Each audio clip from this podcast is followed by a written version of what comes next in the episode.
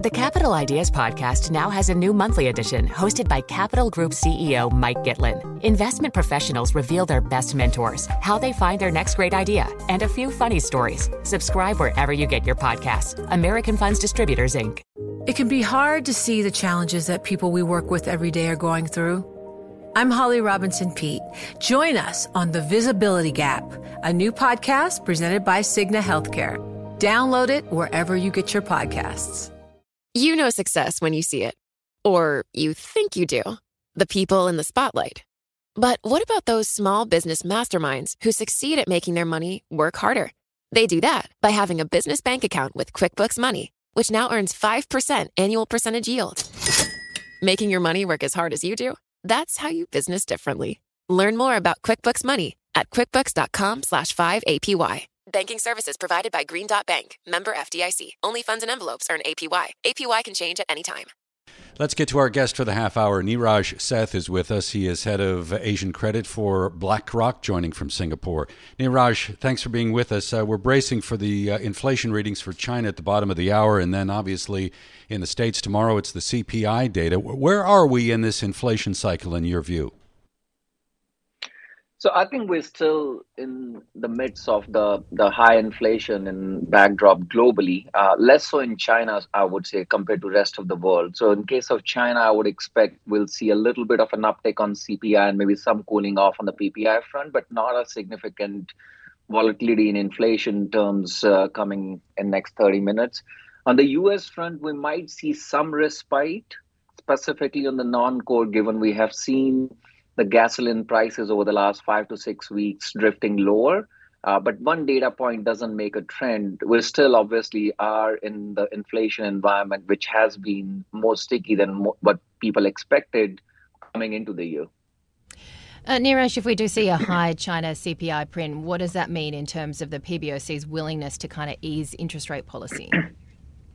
So overall, I still believe that PBOC will stay more on a neutral stance than necessarily easing very aggressively here. And in fact, if if you look back last 12 months, despite low inflation in China, we have not seen any aggressive easing from the central bank. We've seen more liquidity measures and little bit more of a focus coming through on the fiscal front alongside some slowdown of tightening on the regulatory side. So overall, I think PBOC stance will stay more neutral to maybe on the margin accommodation through liquidity measures mm-hmm. to support the economic growth going forward. Yeah, the export data was pretty robust. I think if there's a concern on the mainland, it's domestic demand, right? And we know the problems with the property market. Should they be addressing um, kind of the lack of domestic consumption?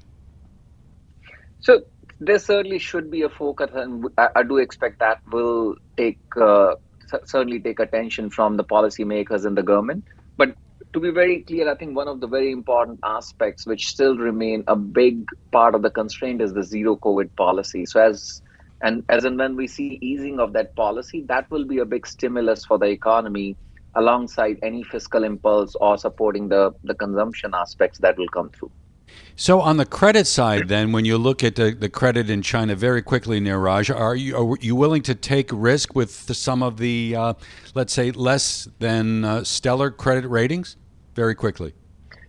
So we are cautious on China high yield market at this point, and that's a combination of the technical backdrop as well as well as the fundamental concerns that we have obviously seen over the course of last 12 months. Curious to get your thoughts about what you're seeing uh, across ASEAN as well. We've heard from Prime Minister Lee here in Singapore saying that rates and inflation are expected to remain high. Sure. So I think that's a backdrop which is actually common across most of the markets or most of the economies right now, which will keep the policymakers on the margin on removing some of the accommodation that we had for a very long time.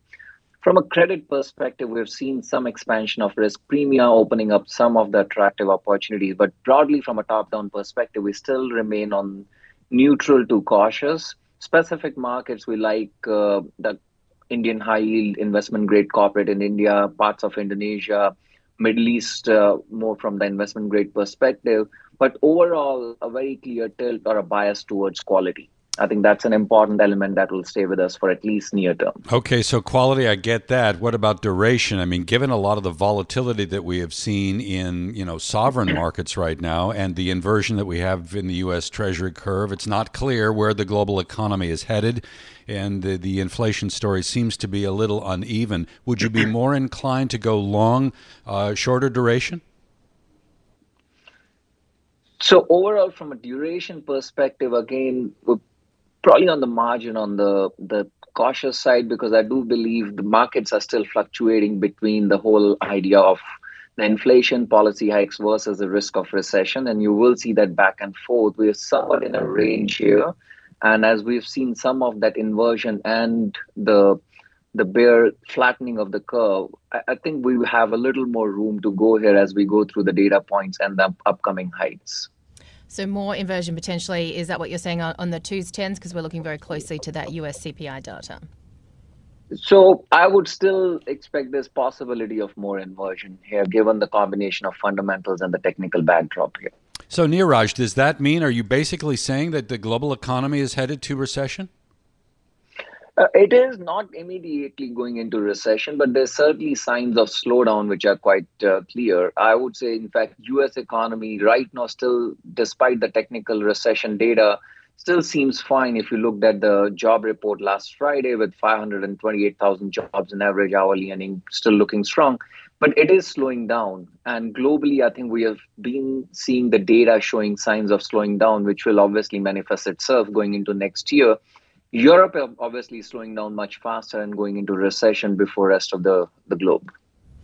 In terms of the slowdown, I mean, we've been looking at consumer spending, and, and that's been holding up quite well across a number of, of nations, even with rising prices. At what point do you think that starts to bite and, and play into the overall picture, too? I think we're getting close to that. One of the solutions for high prices is high prices. And I think we're starting to see the consumers starting to become a bit more. Uh, cautious around the spending patterns. Now, in most economies, again, going back to the labor market aspect, we've seen tight labor markets, low unemployment, and earnings which have uh, the, the wage growth which has been stable.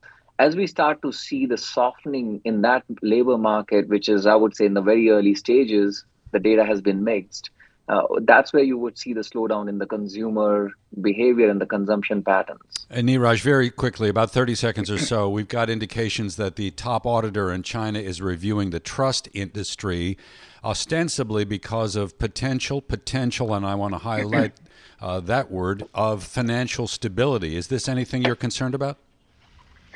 Not concerned, but certainly focused on it. And to some extent, China had a big deleveraging focus on the shadow banking in back in 2016, 2017, which did reduce some of the risks in the non-banking sector.